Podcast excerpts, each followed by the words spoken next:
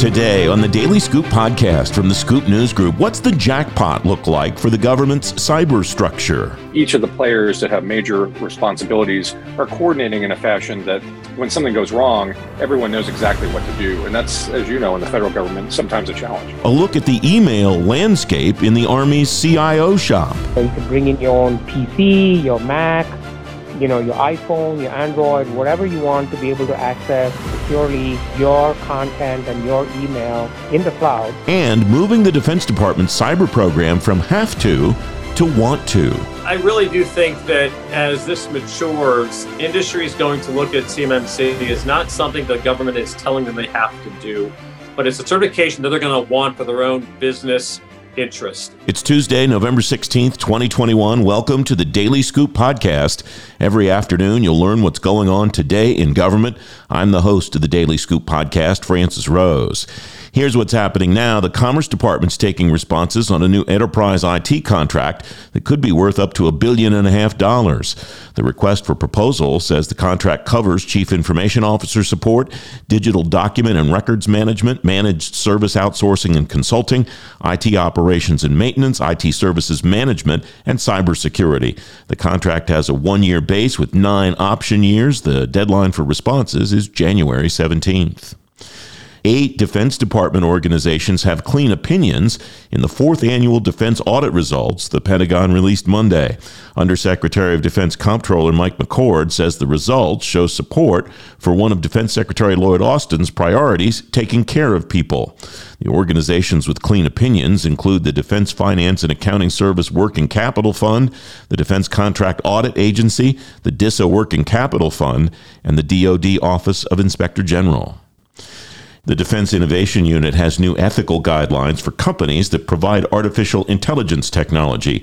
Jackson Barnett's writing about it for FedScoop. Jackson, welcome. Is this just for companies that do business with DIU, or is this ethical? Are these ethical guidelines for companies that provide AI technology to the Pentagon more broadly? This is just a DIU document, and the Defense Innovation Unit is a very special unit that has been described as DoD's Silicon Valley outpost, and they primarily work with emerging technology companies that provide prototypes that possibly could be transitioned to broader military use. Is there some motivating event or issue that happened, or is this just something that DIU says is along the lines of the evolution of the technology solutions that they're trying to provide?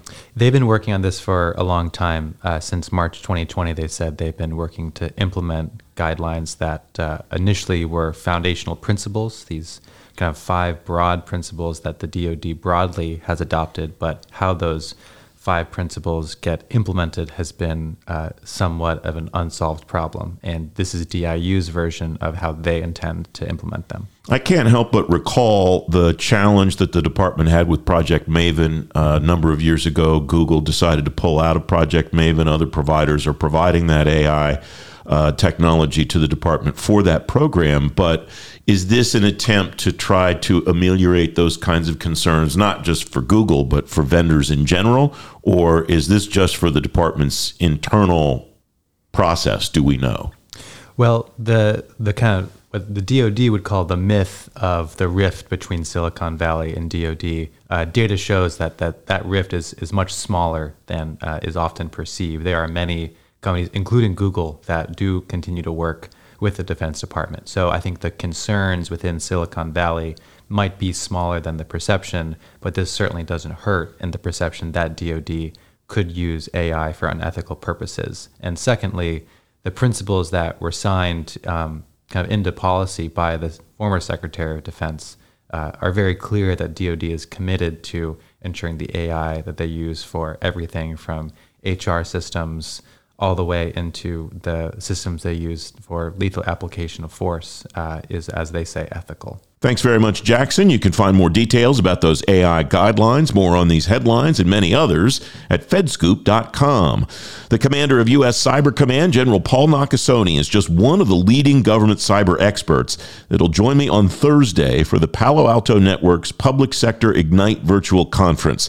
I hope you'll join me too. You'll learn about key cybersecurity issues impacting agencies like zero trust and endpoint detection and response. You can see the agenda and sign up now at at ignite.paloaltonetworks.com. The White House will clarify who does what among the country's cybersecurity leaders soon. The National Cyber Director, Chris Inglis, says an executive order on the structures coming in, quote, weeks to months' time. Chris Cummiskey is Chief Executive Officer of Cummiskey Strategic Solutions.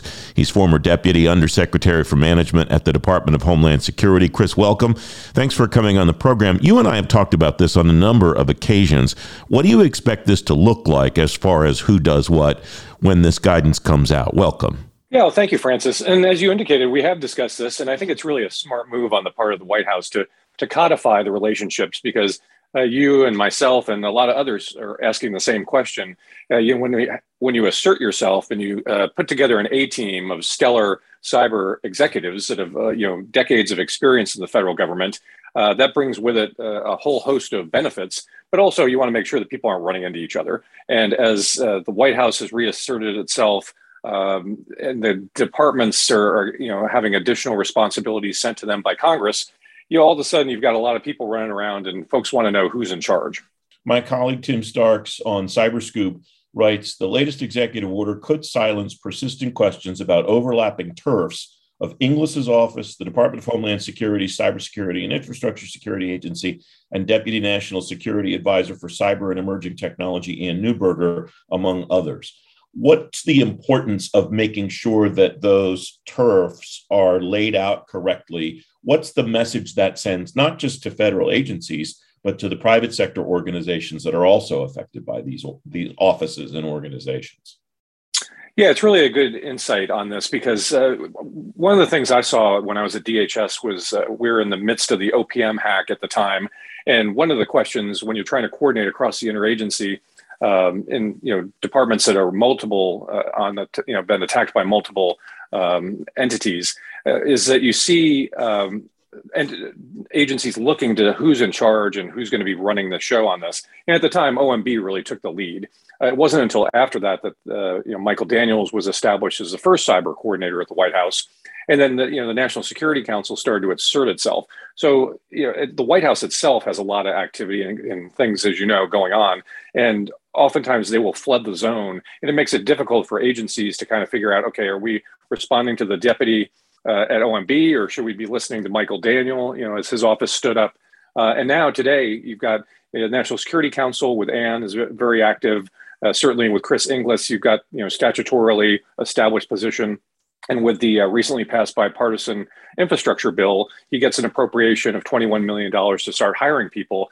And so it's not just the key people at the top of the pyramid, but also when you have you know increasingly larger staff members present as they hire up, there's going to be a lot of people running around. And so the lines need to be really clear for, for all those in, involved.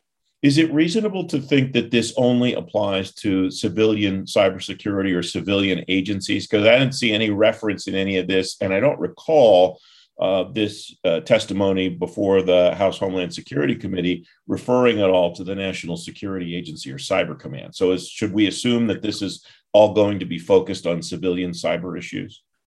Yeah, I think that the EO will really uh, delineate the, the, the relationships on the civilian side. Uh, as you know, U.S. Cyber Command and NSA are, through DoD are working to reestablish an MOU, as you've reported in the past, with DHS uh, to make those lines and channels clear. So I think that they will uh, have an ecosystem of support, uh, but it sounds like the EO is really centered on the civilian agencies. What do you think makes all of this ecosystem work well?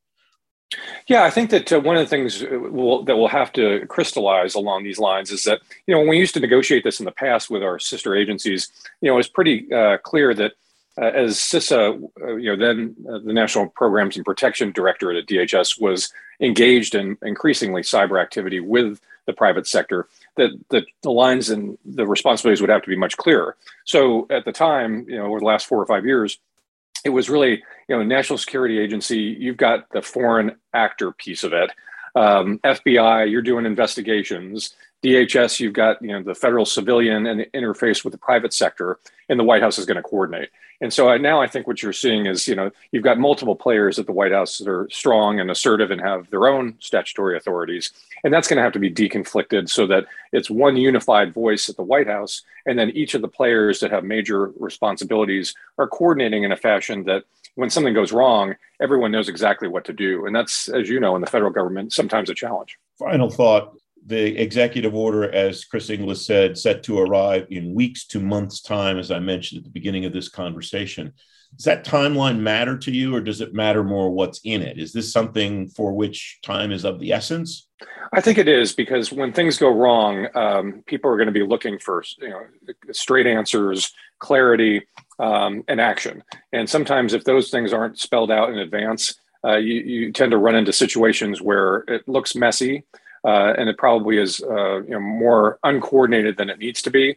And with the threat uh, vectors coming at the federal government right now, uh, particularly with the expansion of ransomware attacks, I think that time is of the essence, and they really do need to move uh, with swiftness. Chris Cummiskey, thanks very much for joining me. It's always great to talk to you. Thanks, Francis. You can read more about what's coming in the federal government cyber structure in today's show notes at thedailyscooppodcast.com. The leader of the Cybersecurity Maturity Model Certification Program at the Pentagon has a potential supply chain problem, but his problem's different than everybody else's. The CEO of the CMMC accreditation body, Matthew Travis, will be here in a few minutes to explain on the Daily Scoop podcast. The Army does have enough email software licenses for every soldier who needs to use one. That's according to the Army's Chief Information Officer, and that's contrary to a report that made the rounds last week. Army CIO Raj Iyer tells FedScoop's Jackson Barnett the Army made some assumptions about buying that didn't turn out to be true. So, two or three things you should be aware of. One sure. is the fact that the way the Army has been li- buying licenses for all these years, assuming that you know there was a basic assumption that the army had 1.4 million users, mm-hmm. and and so everything that we bought had to be for 1.4 million users. Well, the fact of the matter is the army actually does not have 1.4 million users for office, you know, and email type, you know, office productivity tools.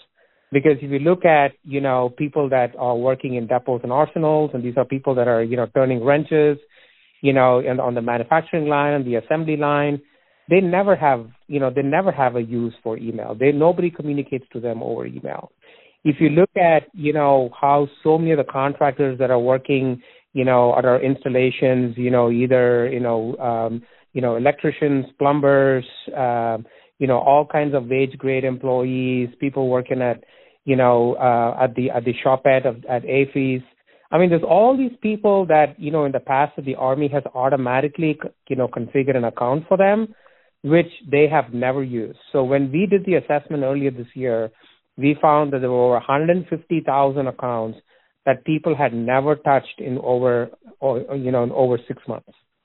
And and so so and then we found out that at any given time in the army, there was 100,000 people that are either positions unfilled, you know, moving between jobs or on extended leave, you know, um, you know, deaths I mean, you name it, right? Right. So all these people that are in flux. So the army never at any time has to- the total population of 1.4 million people. So so that's point one.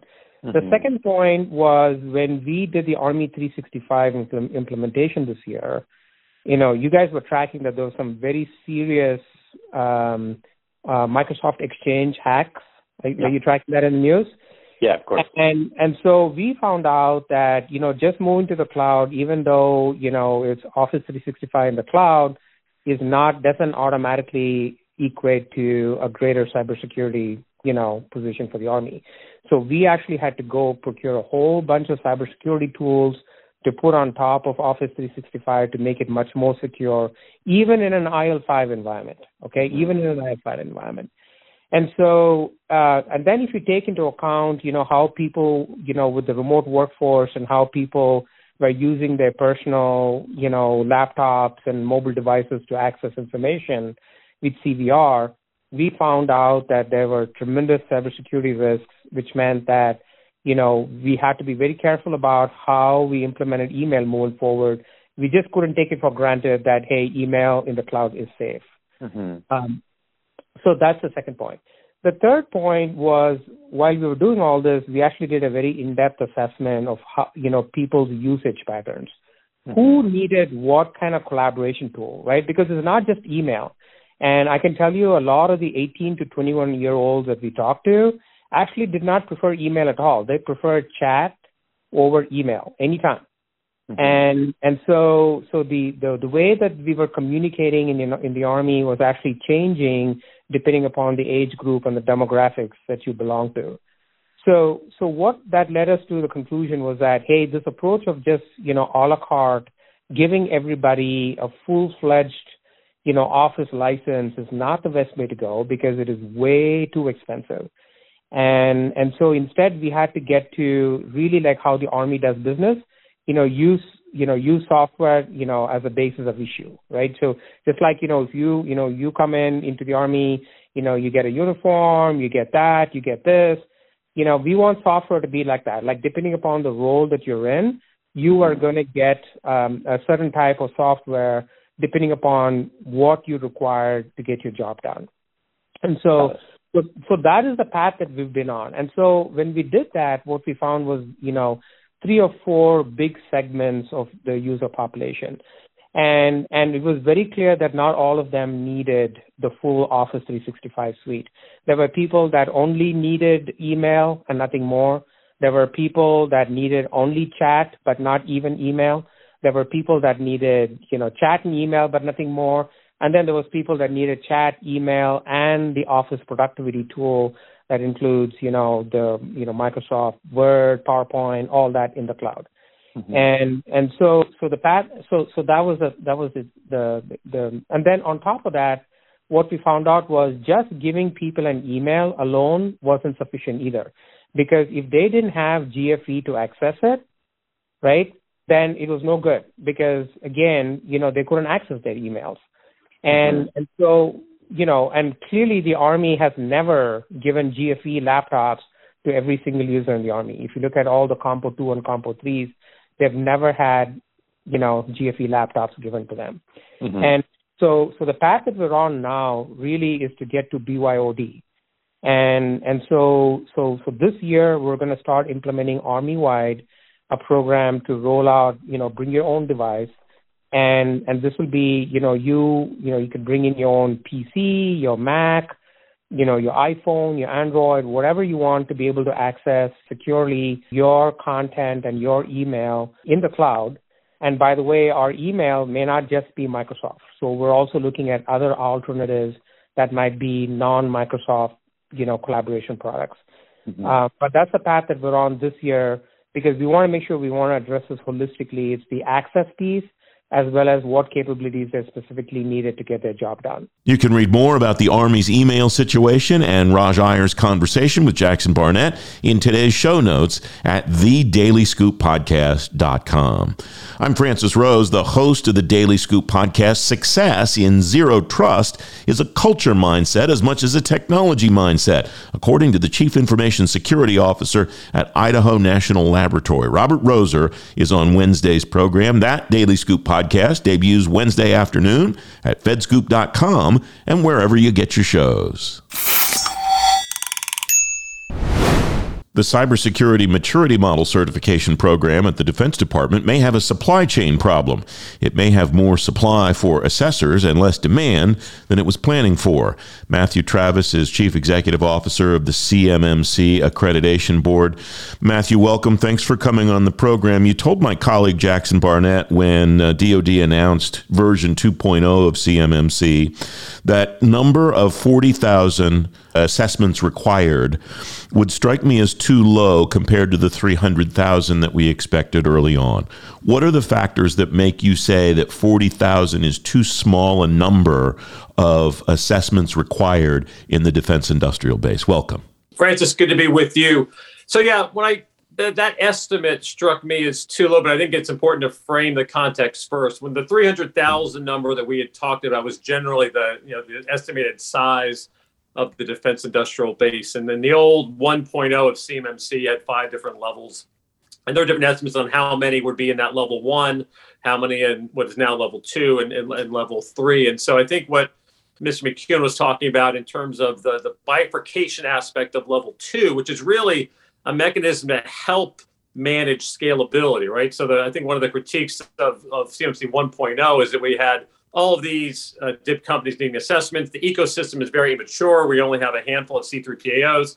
So how do we scale it? And so having a dial to kind of bifurcate level two in terms of this is lower priority controlled and classified information. This is higher. So let's get the higher CUI uh, assessed first.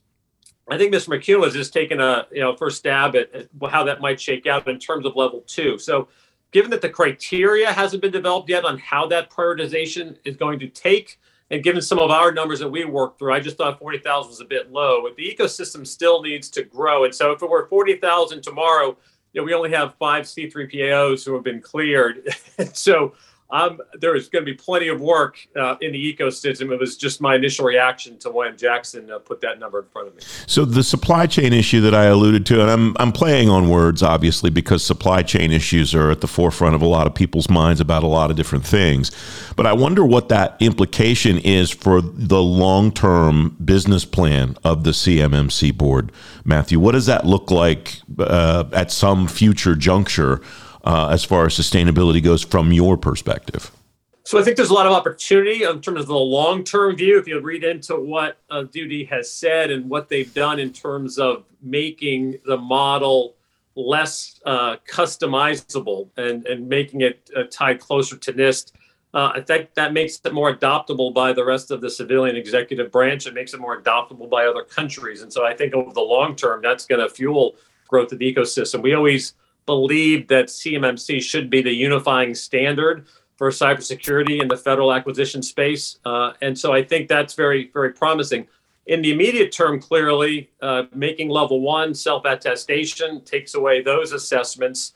Uh, but also, and it's been said in one of your early podcasts, it doesn't leave those companies off the hook. So we think there's still an opportunity in seeking help from the ecosystem, whether it's one, some of our practitioners who are registered and are the, really the coaches and advisors on the ecosystem, or actually going ahead and hiring a C3PAO to go ahead and get certified to ensure that we do tests. So we're working through our constituents with with that change, and so there's a obviously an immediate adjustment we're making in terms of the levels, but long term, I think it's as promising as ever. This uh, came about ostensibly as a result of industry saying to the Defense Department, "We think this is uh, maybe too onerous or problematic for us to be able to execute this efficiently or economically." I know that's outside the purvey of the accreditation board, but what is your role as far as interacting with industry to understand what the board can do to streamline that process and make it more uh, economically feasible and, and streamline it for industry companies?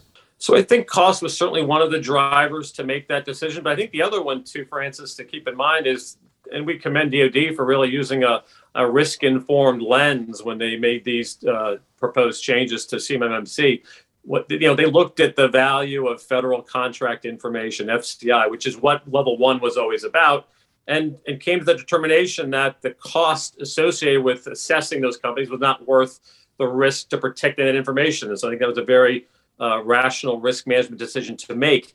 But we do play a role in helping industry understand the changes uh, understand how it's going to affect them how they can still uh, engage the ecosystem. We held our first town hall post CMMC 2.0 last week. We're going to do some uh, focused webinars. We'll maybe have another uh, town hall again at the end of the month. And so I think our role is to facilitate understanding, to help take questions from industry to DoD. We interact with them pretty much every day.